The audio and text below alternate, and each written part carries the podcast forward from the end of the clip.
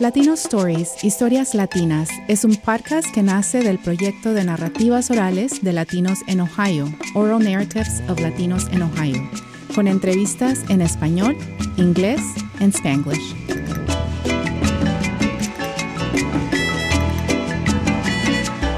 Welcome to Latino Stories. I'm Elena Fowlis. Hoy me acompaña la doctora Regina Mills. Mills is an assistant professor of Latinx and U.S. multi-ethnic literature in the Department of English at Texas A&M University. Her first monograph, Invisibility and Influence, a literary history of Afro-Latinidades, comes out this year, the summer of 2024. She is the daughter of a Guatemalan immigrant and the eldest of seven children. Bienvenida a este episodio, Regina. Muchísimas gracias, Elena. I'm so glad to be here. Uh, Regina, talk to us a bit about yourself. Where did you grow up? I grew up in Northern Virginia in the DC area. As you said, the oldest of seven siblings. Um, I was born in Arlington, Virginia, but I kind of we moved around a lot. So I grew up in cities like Fairfax, Manassas Park, Manassas, and Warrenton. Um, and then after you know after growing up in Northern Virginia, I moved out west to college, first to Arizona and then to Texas. And I've actually been in Texas for over a decade now, which is a decade more than I ever thought that would be. Great. Uh, your mother is Guatemalteca, right? Yes. Yes. Did you grow up with this heritage? What do you remember about growing up? Yes. So my mother came to the U.S. to kind of reside permanently, um, though she didn't actually know it at the time. It's kind of a crazy story. Um, but in 1984, she came to visit her um, her her father, who had been who'd been here for a few years at that point. Um, and then she just he, he didn't send her back. Um, and this was during one of the most violent uh, periods of the mm. Guatemalan armed conflict, yeah. which was a civil war kind of between the Guatemalan government, right, with the support of the U.S.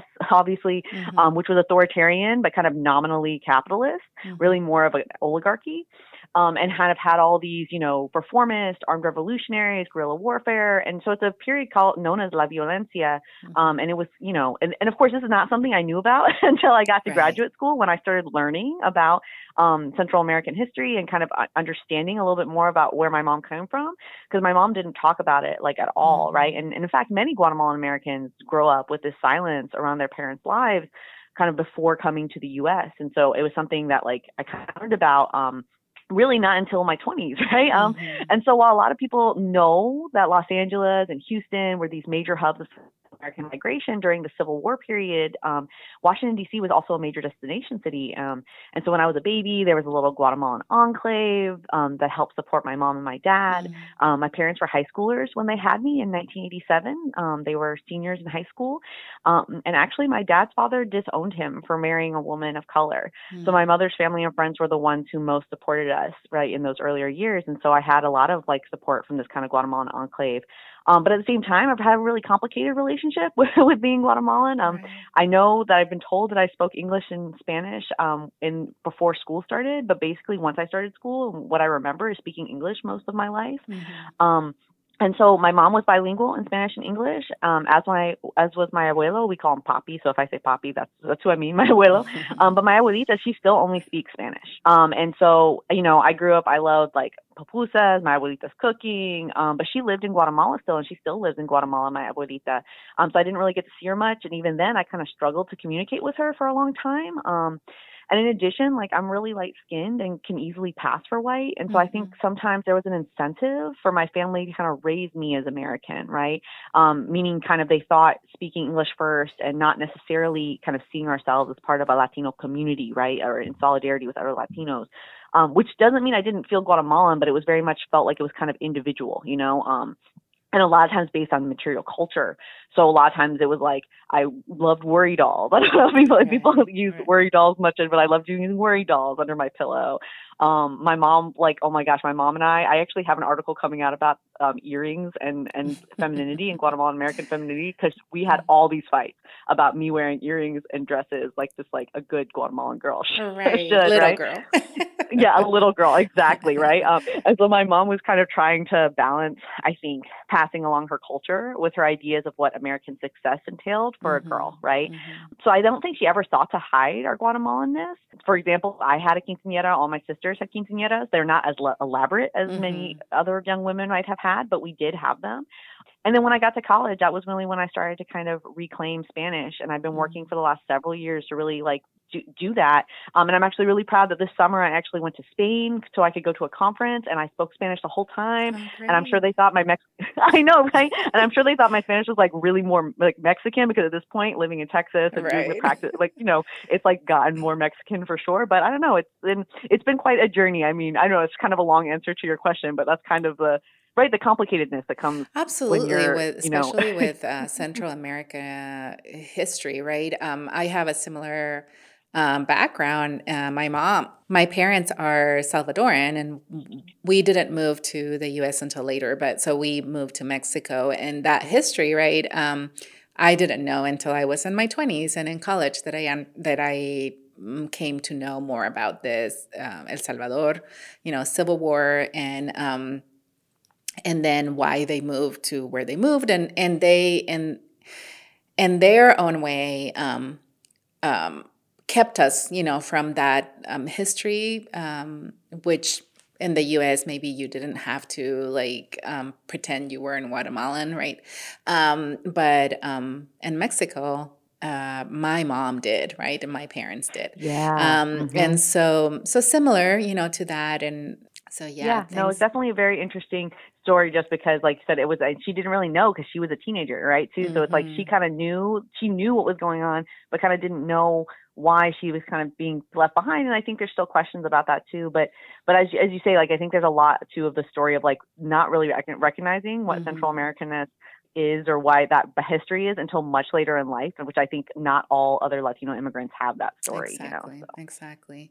Uh, so, Regina, I know that you are interested in video games and are working on an edited collection of on Latinx video gaming. How did this come about? Uh, if anybody, whenever I think it doesn't take very long for when someone meets me to like know that I love video games. I know. I grew up loving them. I've been playing them for as long as I can remember. I'm still a huge video game geek. I have a retro gaming room in my house, which is like the pride and joy of my life. um, and I actually wanted to study video games in graduate school, um, but it was really clear to me that that wasn't really viable um, where I was, and I think also just like at many schools, it's not as viable. Mhm. So um, as I began thinking about a second book project, right, which is something you do when you're on the tenure track, right, is you yes you're working on your first pro- book project, but a lot of times, especially at like a research university, right, like like Texas A&M is, they Mhm. want you to really start thinking about that early. And so I kind of started kind of toying around with the idea, um, and then I worked as a guest co-editor with uh, Trent Masiki, um, who's at um, WPI for an issue of the Black Scholar, and it was on post soul Afro-Latinidades, which was related a lot more to his approach of Afro-Latino, um, like Afro-Latino studies Mhm. and I had just talking about him. I'm like, I don't know what to to put in here because I'm just like, this isn't my exact like approach, but I'm really interested in it and thinking about, um, you know, how post soul blackness and Afro Latino that can be connected. And I was like, you know what? I really love Miles Morales, and and I and Trent encouraged me. He was like, you know what? Like, write about Miles Morales. And Miles Mhm. Morales is this Afro Puerto Rican Spider Man. Um, and, and I'm sure as you know, as many people know, right, he has this Oscar winning an animated film that came out. And in 2020, when I was talking to Trent, that's when a video game focused entirely on Miles Morales came out. Um, and so um, the project kind of brought together, right, writing this article brought together aspects of my first book, which is on Afro Latino, Latina, and Latinx life writing, um, as well with game studies work that I had been wanting to do and I had been kind of toying with because I'd been publishing other stuff on game like games and pedagogy before this. So then I wrote a post soul Spider-Man, um, the remix heroics of Miles Morales, which I really kind of see as this bridge between that first book that I'm, I'll probably, you know, I'm sure we'll talk about in a second, and the work on Latinx games, right? Um, and I met Carlos Kelly, who I know you just uh, interviewed Yes. not that long ago. I listened; it was a fantastic um, episode. It was fun to hear his side of like how he remembers us working on this um, edited collection Mhm, because I was mhm. thinking of it too, and I was, I wonder exactly how it started. So um, and he was, you know, at the time, I actually met him kind of virtually at um, when he was working on his dissertation on Latinx Mhm. masculinity in games um, through Frederick Luis Aldama, who we talked about. I think you guys called him the The Latinx, Latinx Moses, I believe. Yes. yes. When I kind of just um, cold, I kind of just cold emailed Frederick Luis Aldama one day, which is not very like me. I get super nervous about stuff Mhm. like that.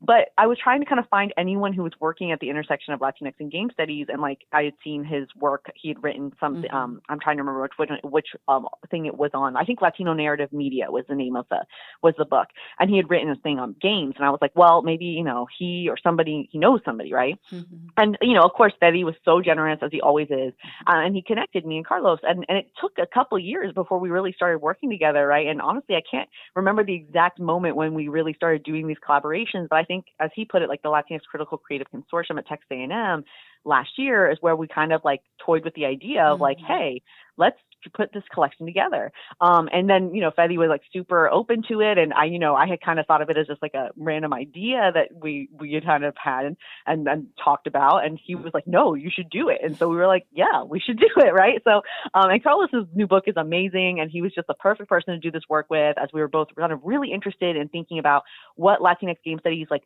encompasses, like mm-hmm. trying to kind of put together a definition based on what's happening right now in the field. So I'm really excited about that. Um, as, he, as he said, we have contribution stuff we're already looking over, and I'm just I'm I'm really excited to kind of see what the field looks like based off of what we were able to get people to write about it.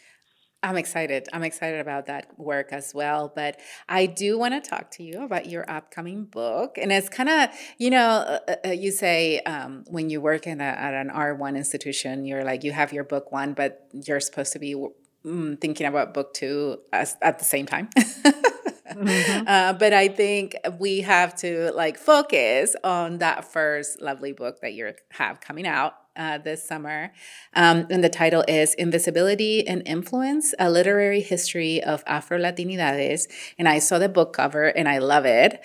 Um, Thank so, you. I love it too. Mm-hmm, is, is, is beautiful.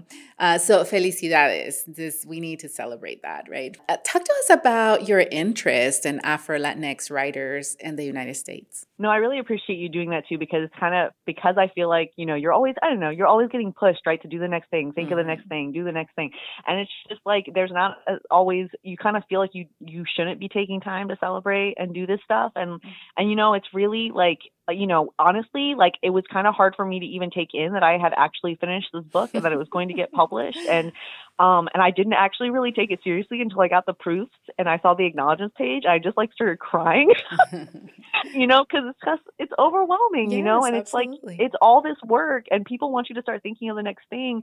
But at the same time, like I put all this work, right, mm-hmm. seven years, right? I uh, my dissertation that I started in 2016, becoming this beautiful book, which is just this cover that is exactly the cover that I wanted. Um, and I just, you know, June 2024 can't come fast enough because I just want to like hold my book and hug it. you know, um, and so I kind of talk about this in my introduction a little bit, but I'm going to add some stuff that I didn't really include in the introduction, just because you know why not, right? Put that mm-hmm. extra, extra, extra material out there. Um, but my original plan was actually to write a dissertation about U.S. Central American literature, right? Because after learning about my mom and this history, mm-hmm. and I just felt like there are so many things that like made that made more sense now that you always kind of feel, right? Um, and then my mom died really suddenly. She mm. hadn't really been sick. She just died of an aneurysm. Mm. Um, and in 2015, right before I was supposed to start my dissertation.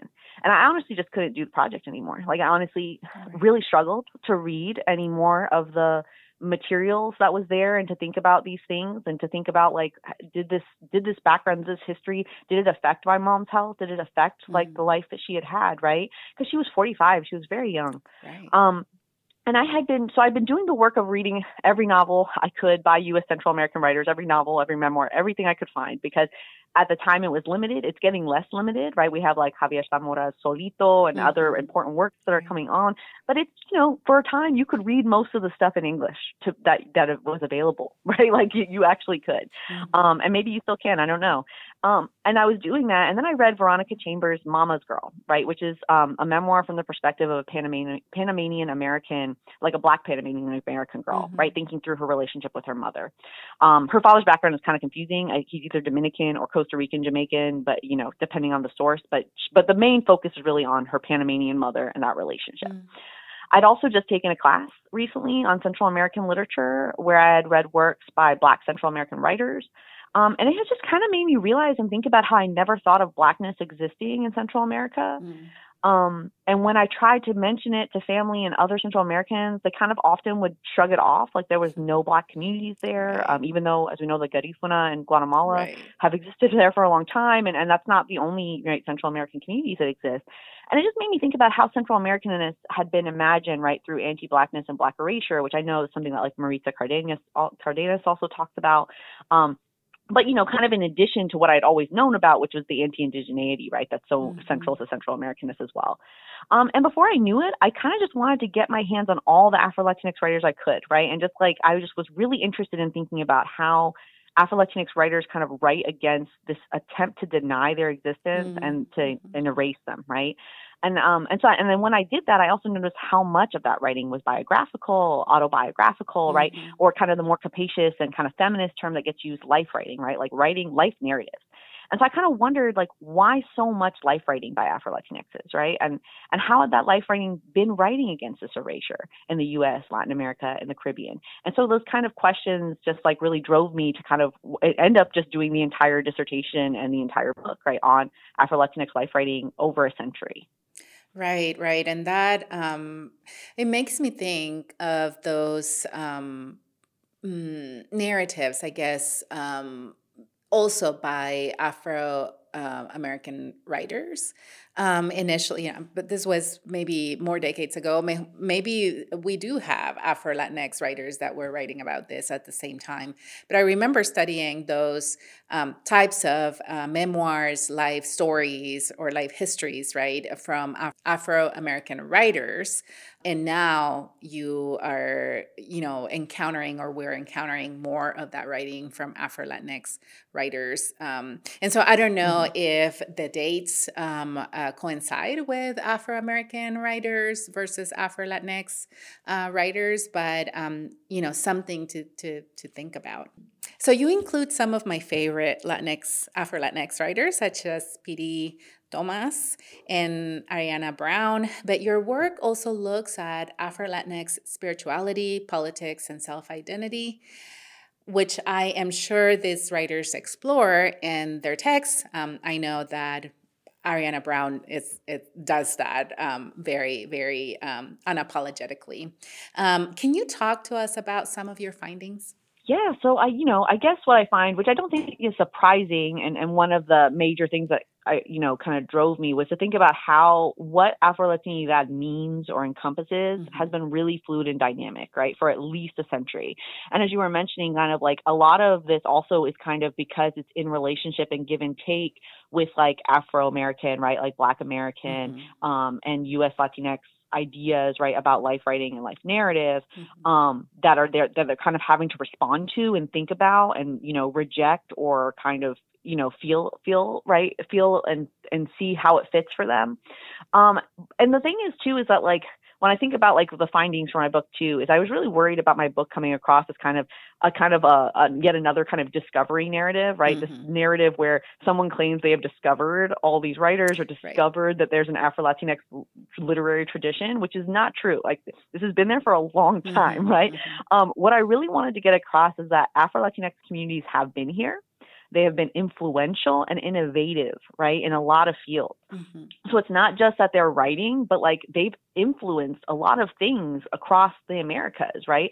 Our thoughts about um, what even life writing or what biography and autobiography should do, Mhm. um, on ideas of what socialism and independence, the relationship between socialism and independence movements. Um, as you said, too, spirituality and thinking about kind of feminist spiritualities, Right. um, politics, right? And there's so many things. And so I kind of wanted to let each chapter kind of highlight some of the key people there. They're not the only ones, but they were the ones that I chose because I felt like they were doing really interesting stuff, um, both in like so many different fields, right? But also formally in like the kind of literary strategies they were making, right? Um, and so one of the kind of major assertions that I have is that African connected writing is writing against the idealization of mestizaje, right? Um, and this is, of course, as you pointed out, Ariana Brown is Mhm. kind of really famous for doing that. But I kind of think of Afro Latinidad through this lens of visibility, right? And and I'm seeing Afro Latinx writers kind of defining mestizaje as this kind of visibility structure that dominates and in some ways kind of acts even hegemonically in some ways to render invisible and and also sometimes hyper visible, right, Black Latinidad. Mhm. And so, kind of the five chapters that I'm looking at ha- like kind of look at many different constructions of Afro-Latinidad, right? That are going rather than a homogenous Afro-Latinidad, but different constructions that are kind of situated in their socio-historical context, right? So, you know, a, the hemispheric notion of Afro-Latinidad that Arturo Schomburg, you know, who's often thought of as like this Harlem Renaissance bibliophile, and he was, but he was Afro-Puerto Rican one, right? And he, he did a lot of work. Um, and so in the second chapter too, I'm looking at like an Afro-Puerto Rican socialist tradition that's really thinking about how we can read move readers from passive observers to like active participants for social and racial justice. Um, and then Piri Thomas, as you talked about, right? Like he's thinking of Afro-Latinidad as this like creative destruction, right? This way of kind of breaking down what we think we know about race and ethnicity and gender, right? And then um, Marta Moreno Vega and Lourdes Casals, who I talk about for the kind of feminist Afro Latinx Latina spirituality, right? Because they're including these and incorporating Lucumi or Santeria mm-hmm. philosophies mm-hmm. in their writing styles and conceptions of Afro Latinidad. And then I end with Ariana Brown and Jaquira Diaz, who are using kind of folklore and mythic figures, right? Like Gaspar Yanga for Ariana Brown and La Llorona for Jaquira Diaz, right? To kind of explore and embrace a queer Afro Latinx girlhood, right? A queer or Latinx girlhood as opposed to, um, you know, kind of the hetero, a heterosexist one, right? Um, and then my conclusion really is also looking at an epilogue, it has an epilogue, right, about Raquel Cepeda's memoir, Bird of Paradise, How I mm-hmm. Became Latina.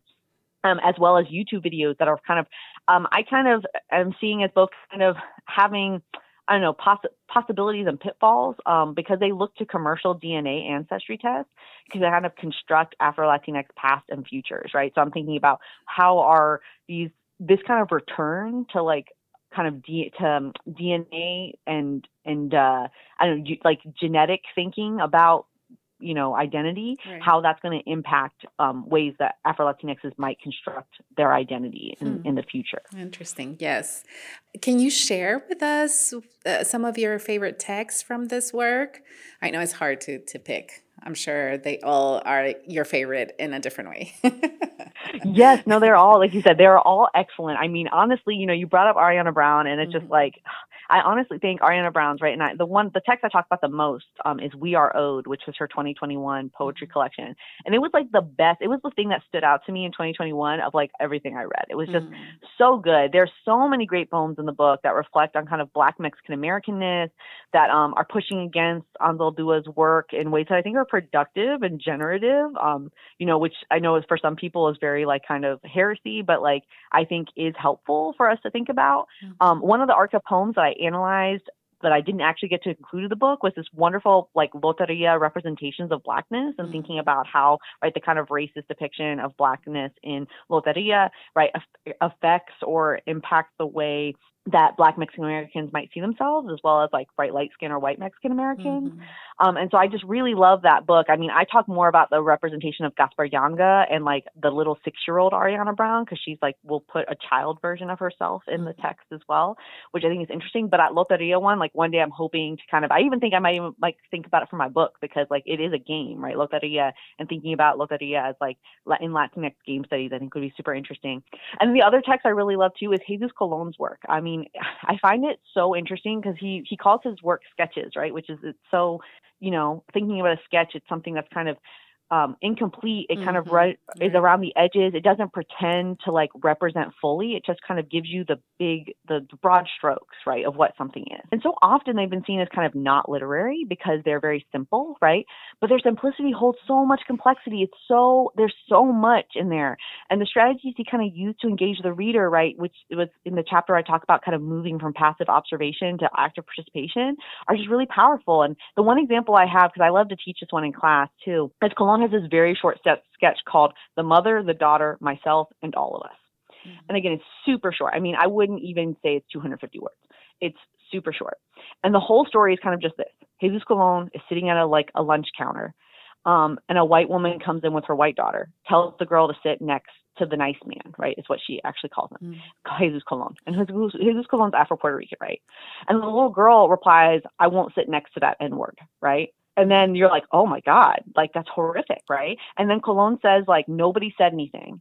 And that's the end of the story, right? Mm-hmm. You're just like, mm-hmm. okay, like it's just like a little vignette of this moment. And I just love the sketch because it doesn't give us closure. It doesn't give us like a happy ending of like somebody talked to her and said that wasn't appropriate. And like, right or like I I you know I realized he was a girl and a little girl and who cares like there's no attempt to apologize for it to justify it um, no one said but and but also it's like no one said anything about this racist act right mm-hmm. nobody the, mo- the mother the daughter Colon himself and he also puts in all of us right because it asks you to think too like okay every, like everyone lets it go unspoken and it asks you to think would i have said nothing too right mm-hmm. does the and all of us like encompass the reader right as right, well right, right? and so you're just like it's so thoughtful and provocative and i just really love it because i just think sometimes people think when you're writing in kind of this simple style that means that your ideas are simple and he just shows really the complexity and the the kind of engagement you can get with some of this really you know accessible writing that he has because underneath right. it is so much depth and with that little example that you that you gave it also speaks to our complicity right? Um, or mm-hmm. he's pointing to our complicity to keep quiet or silence right? And, and issues that really we shouldn't we shouldn't keep quiet or uh, silence about. So that's great. I, I can't wait to read his work. Um, i'm going to go through each of the writers that i haven't read through your book and read the works that you that you uh, mentioned there. But um, dr Mills, is there, I mean, aside from this mm, big collection that is coming up and and um, and really like pretty soon be an on book tour uh, from your about your book uh, what else are you working on? Well, you know, I have a couple different things. I'm doing a lot of kind of um, chapter book chapters and um, articles um, you know, some on like kind of game studies and thinking about like, is there such thing as a Latinx game? Like, what would it mm-hmm. mean to say that there's a game? Like, we talk about Latinx literature, Latinx film, right? It's like, is there a game that would be that way? And kind of thinking through what that might mean. Um, I, I think I mentioned earlier, I have like in the journal Western Folklore, I should be having an article coming out um, in 2024 as well. That's about um, about like earrings and um, and thinking about the ways in which like Guatemalan and Guatemalan Ladinos and Ladinas, right, mm-hmm. which is kind of the term that we use for people who are kind of uh, not just non-indigenous, right? They like mm-hmm. reject indigenous background, how they try to pass along ideas of what it means to be, right, like that to pass that Ladino or Ladina identity onwards. Um, and I'm really interested in that one because um, so often when we study stuff like earrings and material culture, we do it from this kind of folklore perspective that only focuses on indigenous people and tries to kind of make them objects of study, mm-hmm. and we kind of assume that Latinos or mestizos, right, or the kind of, you know, the the we just think of like, oh, modern people aren't subjects of folklore. But I think that like it's actually really interesting, and Charles Hale talks about this too, of like we need to study more like why we why we accept that stuff as normal or non-folkloric mm-hmm. and like mm-hmm. what and actually study like the choices that are being made by the people in power right like the latinos and mestizos who i kind of assume that everything they do makes sense while everything else that's being done is kind of some old timey mm-hmm. you know tradition that doesn't make sense to them right and so I'm really excited to have that out because it's kind of um, an auto historia teoria myself of myself as well, thinking through the relationship between I had with my mom when it came to femininity mm-hmm. and when it came to um, earrings and you know makeup and all of that stuff, and thinking about like why she was so stuck on me doing those things,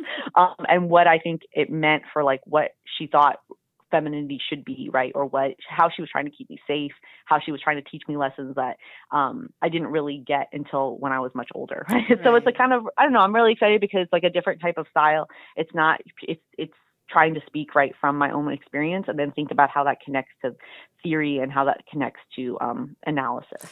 Right. I can't wait to read that piece, and I'm I'm sure. Um, it was special to write about that, thinking about your mom. It so. was. Oh my gosh, it really was, especially because I had been right. I had not known this, but I had been writing about this for years. Mm. Like I would look and I had this little folder in my in my computer that was called like earrings, mm-hmm. and it was just like rants like random thoughts that I had for mm-hmm. years about earrings.